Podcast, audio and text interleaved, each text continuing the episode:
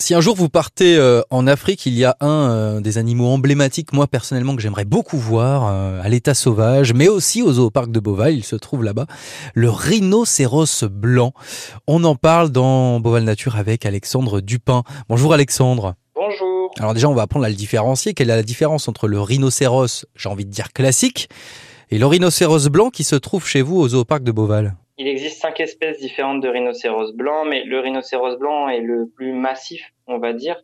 Et, euh, il a une très grosse bouche carrée et une espèce de petite bosse sur le haut du dos.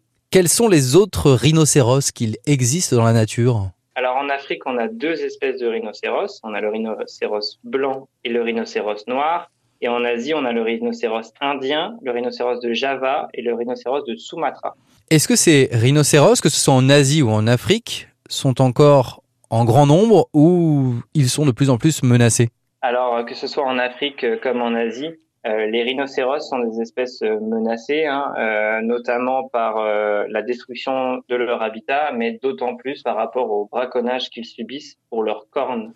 malheureusement, la corne, elle est assimilée à des pratiques médicinales qu'on a dans certaines cultures. Et c'est pour ça que les rhinocéros sont braconnés. Quand je pense aux rhinocéros, Alexandre Dupin, je pense aussi à l'hippopotame. Je pense à des milieux aquatiques. Peut-être que je me trompe. Vous allez me le dire, est-ce qu'ils sont régulièrement dans l'eau comme on peut l'imaginer? Alors non, le rhinocéros, il, est pas, ne vit pas euh, autant dans l'eau que l'hippopotame. Par contre, effectivement, on peut avoir euh, en comportement naturel pour le, rhinocéros d'aller dans des milieux notamment boueux, hein, faire des bains de boue pour euh, se protéger du soleil et des insectes notamment. Bon bah du coup à Beauval ils n'ont pas besoin de bains de boue, euh. c'est ça Alexandre Alors, euh, ils ont quand même euh, des, des, des, trous de boue à disposition et ils font quand même euh, des bains de boue pour l'été, se protéger du soleil, mais aussi des piqûres, notamment de temps qu'on pourrait avoir chez nous. Donc, à Beauval Nature, au zooparc de Beauval, les rhinocéros blancs vivent dans la savane? Effectivement, ils sont dans la savane africaine avec tout un tas d'autres animaux, notamment les girafes, les zèbres, les autruches et tout ça. Mm-hmm. Et ils sont ils sont trois chez nous. Mm-hmm. Il y a des activités bien particulières dédiées au rhinocéros blanc euh, entre vous, les soigneurs euh, et ces animaux? Alors euh, oui, on va effectuer un entraînement médical.